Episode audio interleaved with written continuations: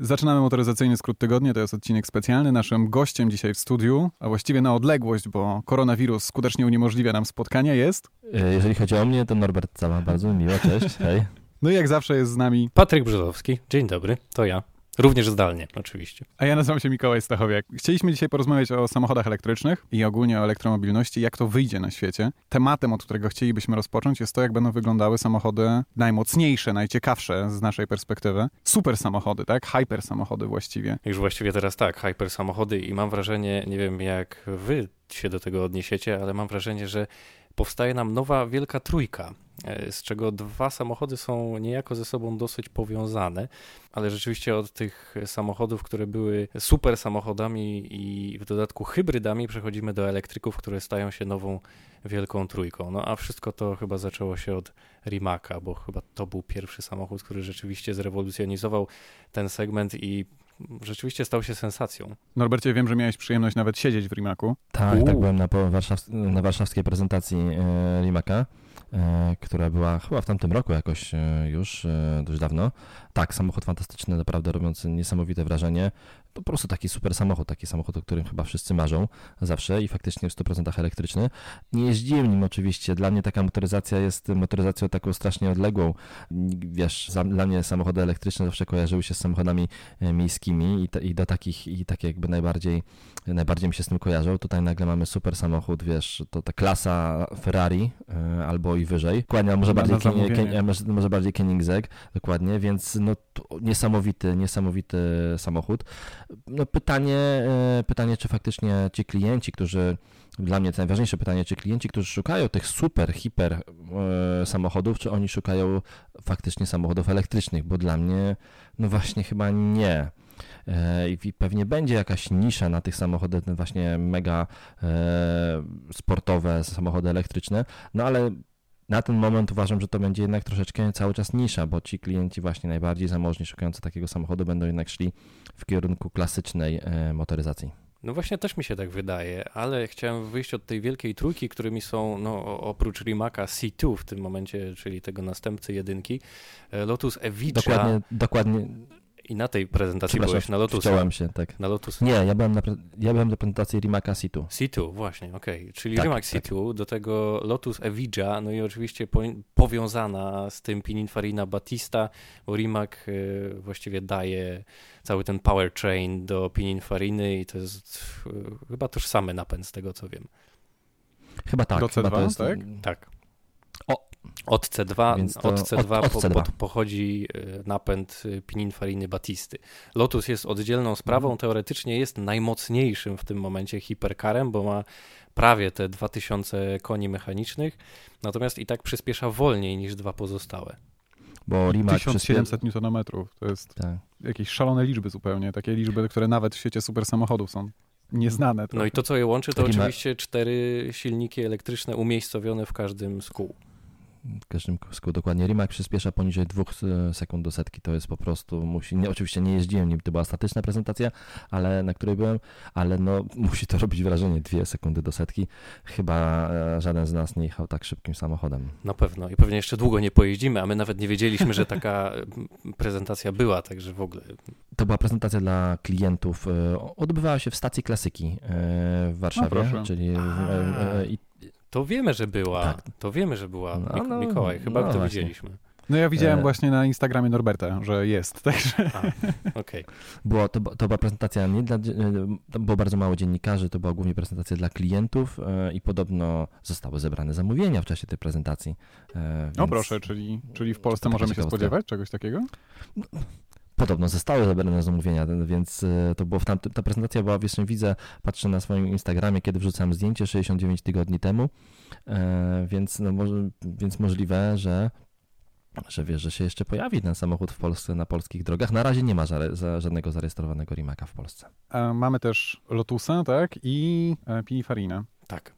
Ale przecież nie zapominajmy o, jak zawsze mam problem z wymówieniem poprawnie tej nazwy. E, Koenigsegg, Koenigsegg, Koenigsegg. No. Koenigsegg co prawda wypuścił hybrydę, no ale też dysponującą ogromną mocą, z silnikiem elektrycznym umiejscowionym na wale napędowym nawet, już nie tylko przy kołach, ale też na wale napędowym, co jest też w jakiś sposób innowacją. No i tamten samochód też osiąga setkę poniżej dwóch sekund, a dodatkowo ma cztery miejsca, co jest dosyć nietypowe dla hyper, super samochodów. Nie? Tak, to jest chyba nowa klasa samochodu, czyli Hyper GT. Tak, czyli taka czyli, Panamera na... Czyli coś takiego jak e, teoretycznie bardziej rodzinny, bardziej praktyczny samochód, ale wciąż hiper. Czyli Panamera na sterydach, tak? Dokładnie to tak, to chciałem powiedzieć. Dobrze chciałem powiedzieć.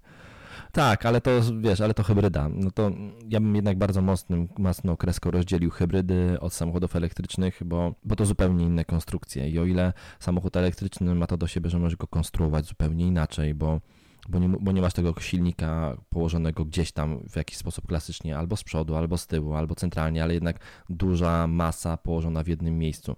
No to jednak samochód elektryczny projektujesz od początku do końca, jeżeli go projektujesz od zera, projektujesz go inaczej. Masz właśnie silniki na kołach, baterie możesz porozkładać w odpowiedni sposób, bo część baterii możesz dać z przodu, część baterii możesz dać z tyłu. Dlatego mówię, nie wiem jak jeździ Rimac, ale podejrzewam, że musi jeździć najlepiej ze wszystkiego, co jeździ, ponieważ w żadnym samochodzie spalinowym, w żadnym samochodzie spalinowym nie da się tak do, dobrze ro, e, dobrać e, roz, rozłożenia mas, jak, jak w samochodzie elektrycznym. Co więcej, w samochodzie spalinowym, jeżeli mówimy już o takich samochodach właśnie hiper samochodach, super samochodach, liczy się nawet to, czy mamy pełny zbiornik paliwa, czy nie mamy pełnego zbiornika paliwa. Ten samochód się inaczej może bo prowadzić. Waga, tak. bo, wa bo waga.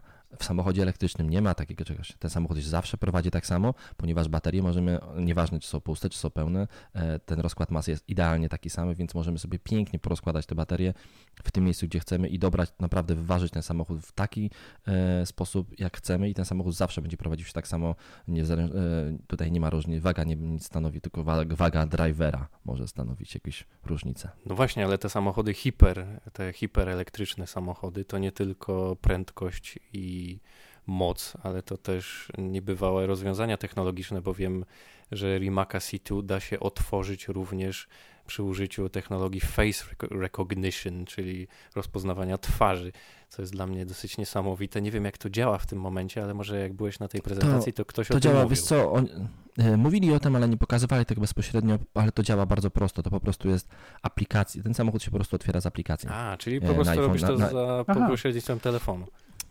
Dokładnie tak, robisz to pośrednictwem telefonu i, i, no i ten samochód możesz odpalić z aplikacji, nie musisz mieć kluczyka do tego samochodu, twój telefon jest kluczykiem. Zresztą e, no tutaj nie wiem, czy słyszeliście o nowe, nowości Apple, która wchodzi tak naprawdę zaraz, czyli Car e, Key, czyli możliwość integracja, takie rozszerzenie Car, e, CarPlaya, do, które będzie pozwalało na otwieranie i zamykanie samochodów i odpalanie samochodów. I już nowy iPhone 9, który będzie lada chwila na rynku, pewnie w przyszłym tygodniu będzie prezentacja, mhm. E, będzie zawierał możliwość tego karki jako pierwszy iPhone i jest implementacja w systemie operacyjnym już i niektórzy producenci samochodów pewnie pod koniec tego roku już będą mieli samochody w swojej ofercie. Ja obstawiałbym, że to będzie jakiś BMW, Mercedes, e, bo te firmy najłatwiej, najprościej, naj, najszybciej robią integrację z albo może Porsche też, Volkswagen, oni robią dość szybko integrację z nowościami Apple'owymi, więc myślę, że pod koniec roku będziemy mieli już samochody odpalane za pomocą po prostu iPhone'a.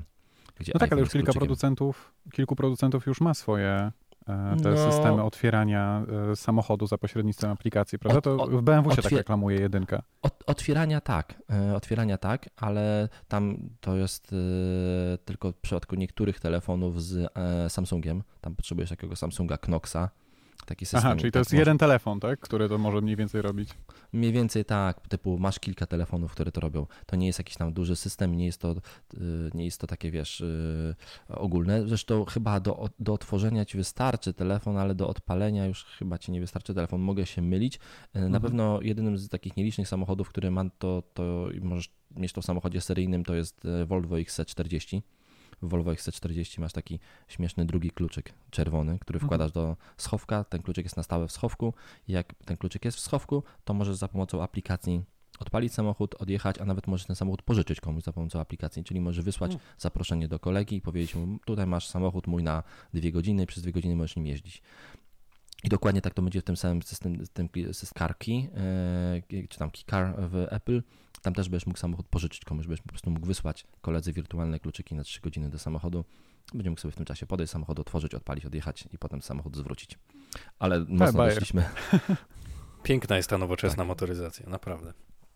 Piękna i fajnie, że wiesz, że ja, ja się bardzo cieszę, jestem mega gadżeciarzem i chyba kluczyki od samochodu to jest ta jedna z ostatnich rzeczy, E, które mam w kieszeni, jak wychodzę z domu oprócz telefonu, a jak już będę miał właśnie to wbudowane kluczyki w e, telefon, no to już będę, będę mógł wyjść z, z domu totalnie z telefonem tylko e, i to bardzo mnie cieszy. O tym, jakie to rodzi zagrożenia, to chyba nie dzisiaj, no ale rzeczywiście można by nad tym pewnie debatować dosyć długo. Pewnie tak, można by. Tak. Ja będę wtedy, jeżeli będziecie chcieli debatować, możemy się mówić na kolejny odcinek, bo debatować o tym będę tego bronił mega.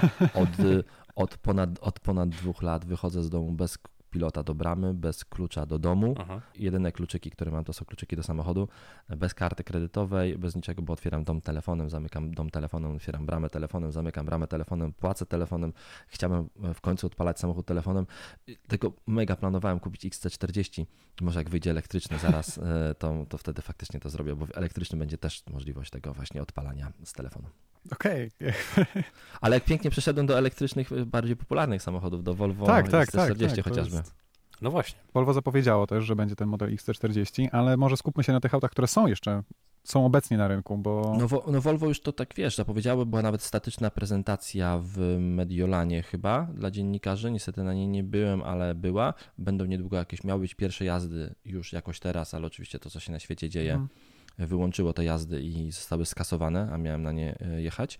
E, więc e, ten samochód jest gotowy, ten samochód jest gotowy do, do debiutu rynkowego. No ale skoro przeszliśmy do tych bardziej przyziemnych samochodów elektrycznych, to chyba możemy poruszyć nasz drugi temat, dzisiaj przynajmniej zaplanowany temat, czyli najlepsze dla nas, najbardziej wdzięczne samochody elektryczne, jakimi jeździliśmy, najlepsze rynkowo, najlepsze w zakupie i tak dalej. Pamiętam, że Norbert ostatnio mieliśmy okazję razem testować między innymi 208 elektryczną, która mnie się niebywale podobała. Możemy od niej nawet I zacząć. też.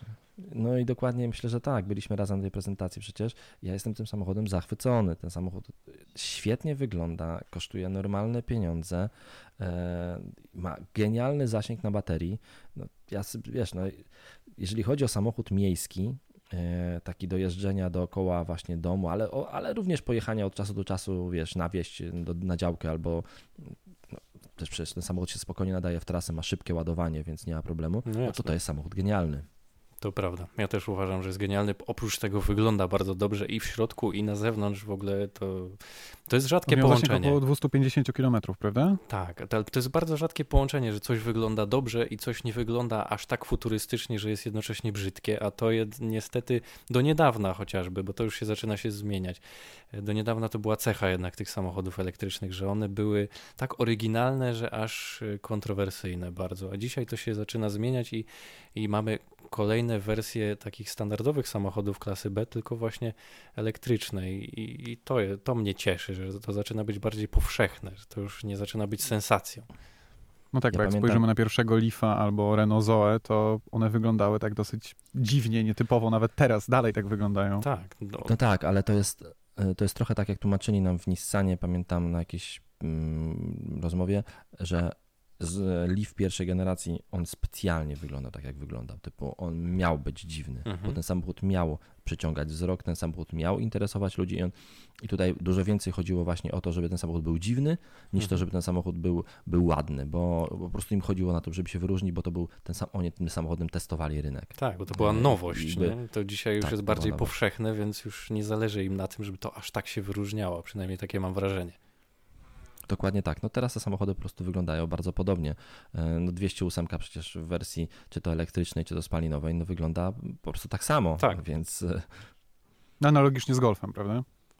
No, Też no tak, analogicznie, z, analogicznie z Golfem, dokładnie tak. No wiesz, zasięg tej, zasięg tej 208, e, ja pamiętam, że mi się przyda, udało przejechać w, oczywiście tyle kilometrów nie zrobiłem na tej prezentacji, gdzie byliśmy tam w Hiszpanii, ponieważ nie było tyle czasu, ale jak policzyłem sobie zużycie energii, to mi zużywał poniżej 19 kWh mhm. na 100 km, co dawało spokojnie 300 e, km zasięgu realnego w takim mieszanym trybie, bo tam i autostrada była, i miejskie uliczki, i, i szyb, jakaś szybsza trasa, więc spokojnie tym samochodem 300 km to, to zupełnie realnie. On WLTP ma 340 chyba. Tak. Więc ja myślę, że, więc ja myślę, że po mieście jeżdżąc, to, to na luzie zrobimy te 340 to w ogóle. A, Michał Zieliński z Wirtualnej mówił, że on jak jeździł tylko po mieście, próbował tym samochodem jeździć, mhm. E, to jemu e, udało mu się zejść do 11 kWh chyba. Zużycie, więc to Więc teoretycznie 400, 400, ponad 400 km robisz tym samochodem. O, no, to się nie spodziewałem. No to rzeczywiście, no to mamy kolejny samochód, który mimo zapewnień producenta o niższym zasięgu osiąga jednak wyższy, bo chciałem jeszcze wspomnieć o konie elektrycznej, która rzeczywiście jest chyba przodownikiem w tym temacie, bo nie jeden udowodnił, że potrafi przejechać nawet 500 km na jednym ładowaniu zamiast standardowych 460 deklarowanych przez producenta. I to jest też niesamowite w tym samochodzie, bo ja pamiętam, że robiłem nim też trasę i po przejechaniu około 100 km okazało się, że odzyskałem z baterii tyle, że ta podróż kosztowała mnie połowę tego, co mogłaby kosztować, w sensie zasięgu, w cudzysłowie kosztowała, bo nie przeliczałem tego na kasę, natomiast rzeczywiście 50 km udało mi się wtedy zaoszczędzić, dzięki temu systemowi rekuperacji właśnie, który tam jest genialny jeszcze, bo dochodzą do tego te łopatki, którymi można regulować łopatki, sterujesz, poziom tak. i to jest bardzo fajne, bo, bo w tym momencie nie bawimy się zmianą biegów, a zmianą stopnia rekuperacji i to jest też ekstra.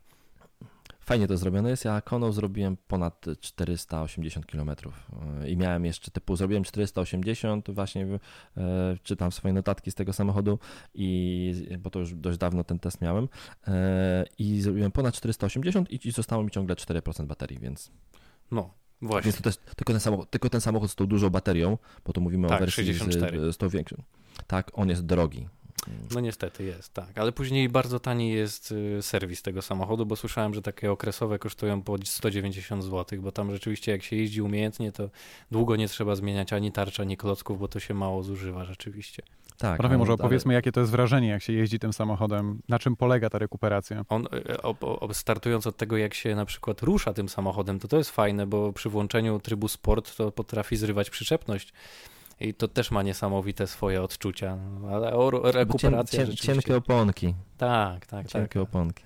Ale, ale fajnie się tym jeździ. Naprawdę to jest dosyć szybki samochód, tak przyziemnie patrząc. Y, Kona na pewno. W ogóle Kona, jeśli od, dokąd nie było 208, teraz można zastanawiać się, czy dwie, trochę inny samochód jednak, może, bo bardziej Kona to bardziej 2008, a nie 208 Peugeot. Tak. Bo to jednak taki Kona taki bardziej miejski SUV no ale to jeden z lepszych samochodów elektrycznych na rynku, e, właśnie patrząc po tym, że jest e, świetnie, e, ma świetne zasięgi i bardzo małe zużycie energii. No, problem jest taki, że po prostu, że Kona wygląda z zewnątrz rewelacyjnie, w środku ma trochę niedomagań, bo ten samochód jednak w środku jest taki jest bardziej plastikowy. plastikowy. Tak. Dokładnie tak. Więc no tutaj problem, na pewno Peugeot wygląda w środku zdecydowanie, zdecydowanie lepiej, więc... No, ale... Norbert, jak jakiś czas temu mieliśmy okazję rozmawiać, to mówiłeś, że zamierzasz kupić, e, czy tam wynająć w jakiś sposób, w każdym razie posiadać BMW i3, czy tam i3S, prawda? Tak, i3S. Yy, I co sądzisz w takim wypadku o Mini SE? E, no wiesz co, tak, no obrócę mini, pytanie. No Mini SE niestety właśnie tydzień temu miałem nim jeździć ale zostały Aha. testy skasowane również, bo nawet tam były nawet nie testy, tylko to było użyczenie samochodu na tydzień. E, zostało skasowane, BMW zamknęło park prasowy, e, niestety, jak większość producentów. E, ja byłem, byłem tylko na stacjonarnej prezentacji Miniaka jakiś czas temu już. No i mm, Mini ma, Mini to jest inny typ samochodów. Mini jest mała bateria i Mini ma mały zasięg. Ten sam zasięg Mini będzie dwa razy mniejszy niż zasięg chociażby Peugeota 200, 208, czyli to e, zupełnie inny samochód, zupełnie inny, inny rodzaj, inny, inna koncepcja, inne podejście do samochodu elektrycznego. Sam nie wiem, które jest lepsze. Ja myślę, że w Polsce bardziej się przyjmie podejście Peugeota, czyli jednak dajmy ludziom duży zasięg, a może zróbmy samochód trochę gorzej. E, no mini to jest mini. Mini jest wykonane jak mini. Mini, jeździ, mini pewnie jeździ jak mini czyli bardzo dobrze. Jakość wykonania to jest, wiesz, Mini to jest klasa premium jednak samochodów. To nie jest chyba też tylko problem w Polsce, prawda? Całe range anxiety, czyli jakaś obawa przed zakończeniem zasięgu, tak, skróceniem go, jest w, wśród aut elektrycznych jednym z głównych problemów, które się porusza, kiedy no się o nich mówi. Właśnie nie wiem. Myślę, że to trochę taki chyba polski problem takich a może nie, nie, może nie Polska. Na pewno w brytyjskiej prasie o tym dużo czytałem. Także, okay. A mimo tego, to... że oni mają bardzo rozbudowaną sieć przecież ładowania. Tak, ja uważam, że y, na pewno, że, że nie wszystkim potrzeba 300 km zasięgu w samochodzie elektrycznym, a już mam dużo takich znajomych, którzy mówią, a ja kupię elektryka, bo będzie mam 500 km zasięgu. Uważam, że to głupota. Chyba chodzi o taki komfort i przyzwyczajenie, prawda? Tak. Że ludzie nie wiedzą po prostu, ile robią dziennie, bo mają zawsze ten samochód. Mają, dokładnie tak, bo mają zawsze ten samochód, więc ja uważam, że w ogóle 80, ponad 80% ładowań samochodów elektrycznych y, jest w domu, E, więc, ale oczywiście rozumiem ludzi. Nie, ludzie w Polsce bardzo, dużo większość ludzi nie mieszka w domach, tylko mieszka w blokach. Ja robiłem kilka takich testów, między innymi właśnie Kona, albo miałem zrobić właśnie taki test e, właśnie jakieś tam Peugeota czy czegoś. Chyba nie, planowałem właśnie pokazać, że, ten, że nie potrzebujesz mieć ładowarki w domu, żeby tym samochodem jeździć. Typu jak masz koną, masz 400 czy 500 km zasięgu, no to mhm. faktycznie nie musisz mieć ładowarki w domu. Możesz ładować się raz na tydzień na szybkiej ładowarce e, pod, w czasie zakupów w galerii handlowej, jeśli wrócą jeszcze kiedyś czasy, że będzie można robić zakupy w galeriach handlowych. Też, pewnie też pod biurami niedługo stanie się to bardziej popularne, prawda? Pewnie żeby tak. Żeby naładować sobie samochód pod, pewnie, pod pracą pewnie, po prostu. Kiedy pewnie tak. Znam w ogóle w Polsce firmy, E, korporacje, nie, nie, bardzo mogę chyba mówić jakie, ale duże korporacje, które mówią swoim e, pracownikom, jeśli kupicie sobie samochód elektryczny, to macie tutaj od nas e, nasze 30% dopłaty do niego, a jednocześnie tylko tam jest wymieniona jedna konkretna marka, którego samochód można kupić i, i damy wam miejsce parkingowe w podziemiu, gdzie będziecie mogli samochód ładować, więc to już się dzieje w Polsce. Wiesz co, ja i tak do dzisiaj, do poruszania się po mieście nadal wybrałbym Twiziego. Także to tak w ramach pół żartem, pół serio. Oj, tak ale rzeczywiście to jest zasięg, który tam sięga, no powiedzmy około 100 km, pewnie można go trochę skrócić, natomiast rzeczywiście jest to samochód, który jednocześnie daje taką frajdę i zwraca do siebie tak bardzo uwagę, że ja to odbieram jak najbardziej pozytywnie. Ja spędziłem z Twizim 8 dni e, jeżdżąc po Warszawie i to jeszcze było październiku chyba, także było całkiem zimno, ten samochód nie ma ogrzewania ani okien. Ale mimo to. Można uważam, dokupić okna. Tak. Miał dokupione okna, tylko one były z plastiku. Także niespecjalnie to zmieniało sprawę, ale... Jeden z moich widzów ma Twiziego i właśnie powiedziałem mu o tym, że przecież może mieć akcesoryjne szyby, a on powiedział, no owszem, mam, ale po około dwóch latach zamki błyskawiczne w tych szybach zardzewiały i niestety szyby tak telepią na boki, jak jedzie, że i tak ma w środku zimno i nic to nie daje. Dlaczego poruszyłem temat Wiziego? Bo to jest samochód, który pokazał mi, że rzeczywiście nawet jak nie masz możliwości ładowania tego samochodu, a samochód ma 80 km zasięgu, to jesteś w stanie normalnie się poruszać po całej Warszawie, nie właściwie się ograniczając. A jeszcze wtedy pojechałem do Łomianek i z powrotem. Bo... W prawach w kosmos. No. E, tak, jechanie, jechanie trasą Twizim było doświadczeniem pewnym, ale da się i to nie było też jakoś bardzo wykańczające. Choć no, wyobrażam sobie, że jakbym miał to robić na co dzień, to byłoby to jednak e, pewien overkill, prawda? No właśnie widziałem, widziałem Patryk u ciebie z Dubaju e, zdjęcia Twiziego, że, e, że znalazłeś tak, gdzieś tam. Tak, tak, tak. Stał tam jeden, dokładnie. Ja pamiętam, że taką anegdotę z Twizim, że ja mam, ja mam 10-letniego syna i on bardzo często ze mną, bardzo lubi jeździć, jeździć samochodami testowymi ze mną, no jeździł najróżniejszymi samochodami wiesz, począwszy od 911, Urusami i w ogóle super samochodami. E, jak wspomina samochód, którym najfajniej najwięcej fanom udawał jazdę, jak mówi, że jeszcze jakieś powtórzył test, to mówi, żebym powtórzył test Twiziego, bo Twizy to był samochód, którym się najfajniej jeździło i był genialny. Mam go zapisanego od 14 kwietnia w testach, właśnie na powtórny test, ale ciekawe, czy Renault będzie wydawało, czy nie. Ale najlepsze w no tym jak samochodzie... na razie chyba Renault nie zamknęło parku. Nie? Na razie nie, tak. Nie, jeszcze na razie nie. A, ale najlepsze... Renault i Wagę nie zamknęli. Najlepsze w tym samochodzie jest to, że jak mm, się go zostawia na parkingu, to oczywiście nie można go zamknąć. Tam się tylko zabezpiecza z, za pomocą jakiegoś tam systemu alarmowego. Natomiast to jest niesamowite, żeby odejść od samochodu, wiedząc, że on jest otwarty, bo tak naprawdę podczas waszej nieobecności każdy może do niego wsiąść. I, i, i to zawsze budziło mój największy sprzeciw, że Obawiałem się, że może coś się stać jednak, ale wiem, że do tego Tylko samochodu raczej ludzie nie podchodzą, bo nie wiedzą, co to jest, a poza tym na pewno nie ma popytu wśród złodziejów.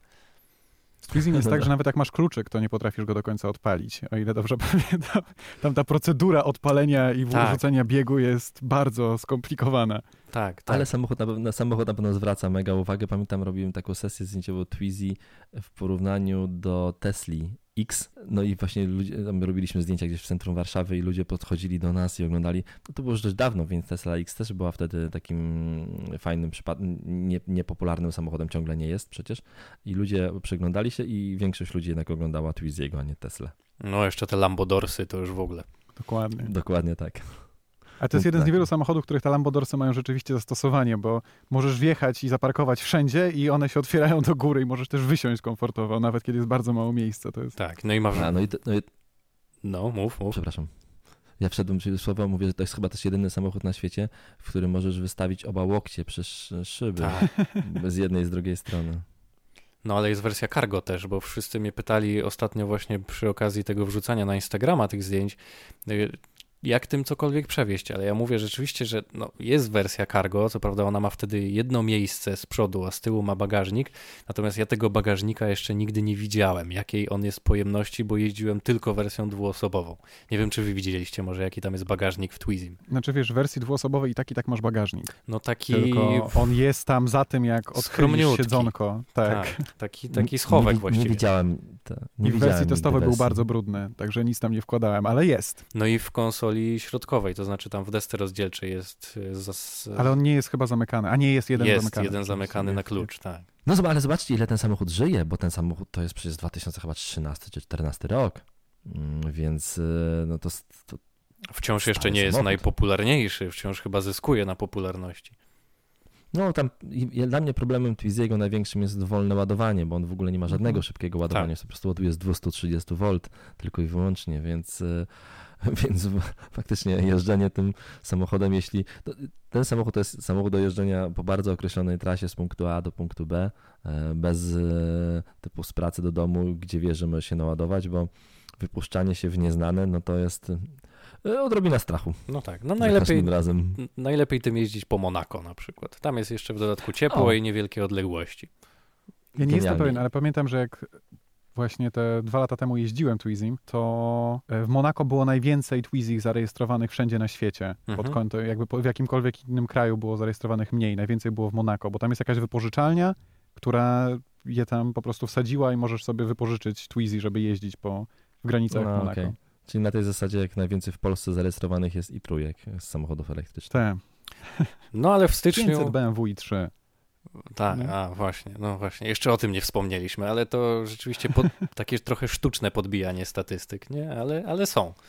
Wiem, że mieliście tam na, na, na liście jeszcze temat dopłat, prawda? Chyba tak, jakiś. bo w styczniu na nas gruchnęła wiadomość, jakoby o dopłaty dotychczas wynoszące trochę ponad 30 tysięcy zostały obcięte do około 19 tysięcy złotych, czyli wciąż nadal się utrzymuje, że do 30% wartości samochodu, no ale e, nasi rządzący twierdzą, że te dwa lata temu, kiedy te stawki były ustalane, to jednak samochody elektryczne kosztowały więcej, teraz kosztują mniej, więc i dopłata będzie mniejsza. No i do oczywiście 125 tysięcy złotych ta opłata obowiązuje, co oznacza, że wszystkie samochody elektryczne ostatnio wchodzące na rynek kosztują 124 900 złotych w podstawowej wersji. No tak, ale te dopłaty, czy, bo, bo powiem szczerze, że ja to się zgubiłem. Czy te dopłaty są jeszcze aktualne, czy nieaktualne, czy, czy w ogóle mamy jakieś dopłaty, czy to coś jest postanowione, czy nie ma postanowione nic, bo... No w tym roku... To wyglądało tak, na początku miałeś dostać 30% ceny do samochodu, jeżeli nie przekraczał chyba 125 tysięcy, później obniżyli to 30%, że to dalej jest maksymalnie 30%, ale nie więcej niż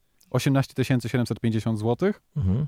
Okay. No i w no. tym roku ma skorzystać z tego jakieś 4000 osób, no bo to jest też tłumaczenie, że więcej osób zyska na tym, bo oczywiście więcej osób dostanie dopłaty, jako że one są niższe.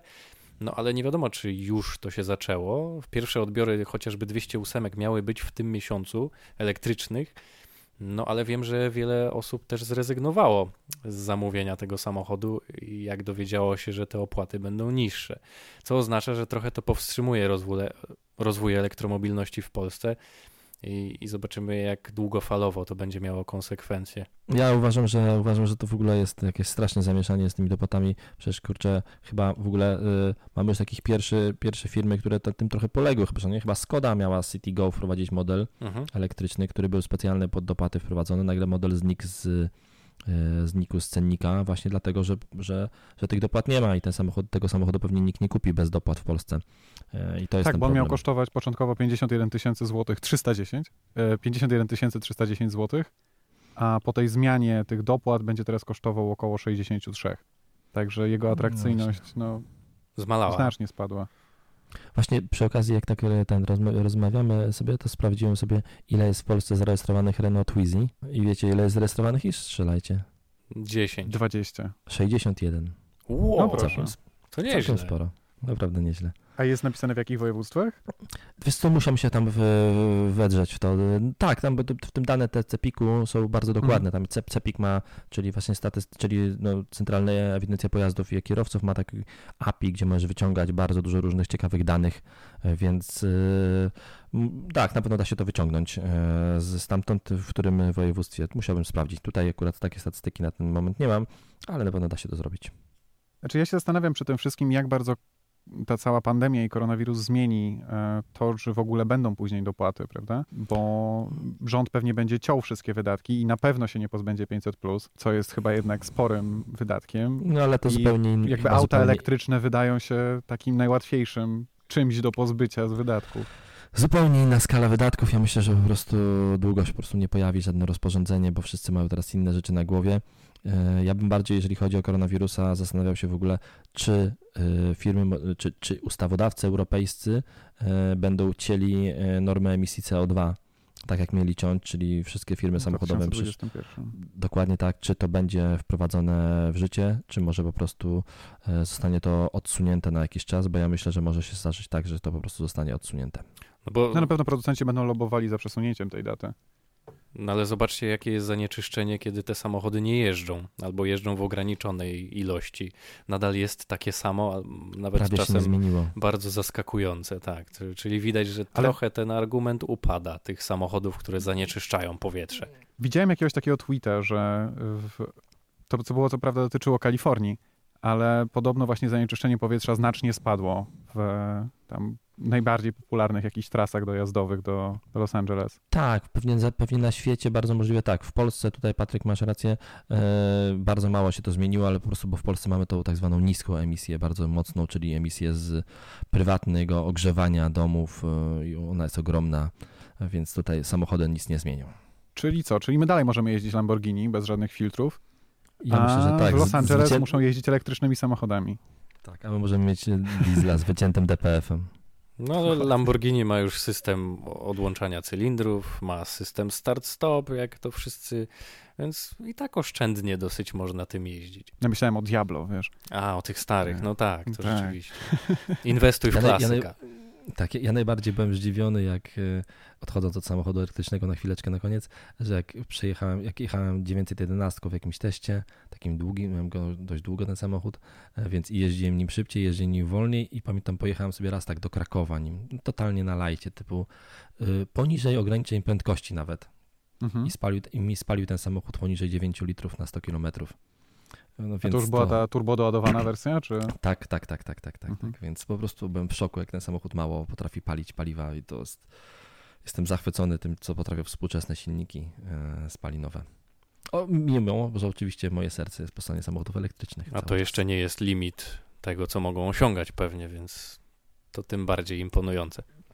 Pamiętacie, jak kiedyś był taki Volkswagen Lupo 3L?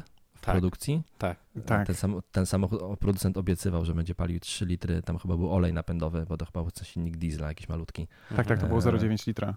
Dokładnie tak. No i, no i były takie samochody, mogły palić tyle poniżej, e, poniżej 3 litrów, no więc faktycznie może to nie jest jeszcze koniec tego, co potrafimy z samochodów wycisnąć, ale, ale ja myślę, że świat będzie szedł w kierunku samochodów elektrycznych. To jeszcze było za czasów, kiedy wszyscy myśleli, że diesle są bardziej ekologiczne. Dobra, I nie płaciło dobra, się za to, że się używa dróg publicznych, a tam się a, pobiera okay. opłaty za to. No i to myślę, myślę, że dopłaty, to w ogóle dopłaty i wszystkie usługi, takie właśnie ulgi, nie ulgi, to będzie coś, co będzie rozwijało motoryzację elektryczną w najbliższych czasach. Zobaczymy, co ten wirus nam zmieni, wszystko, bo pewnie przemodeluje świat. Więc całe gadanie o tym, jak to będzie, to teraz na ten moment chyba tylko gdybanie. Czyli reasumując nasz odcinek specjalny o elektromobilności, nie warto na razie niczego kupować. Lepiej zostać przy swoich samochodach, jeżeli dbacie o środowisko. O, nie, wiem, czy, nie wiem, czy producenci samochodów na, będą zadowoleni z tego podsumowania, ale, ale faktycznie chyba coś w tym jest. Myślę że, myślę, że czas na zakupy to na ten moment nie jest dobry. Trzeba poczekać e, do jesieni i zobaczyć, co się wydarzy. A my dziękujemy bardzo. Ja Dziękujemy, Norbercie. Dziękuję za zaproszenie e, i do usłyszenia. Pamiętajcie o tym, żeby nas zasubskrybować, niezależnie od tego, gdzie nas słuchacie, czy to na Spotify, SoundCloudzie, iTunesie, czy gdziekolwiek indziej słuchacie swoich podcastów.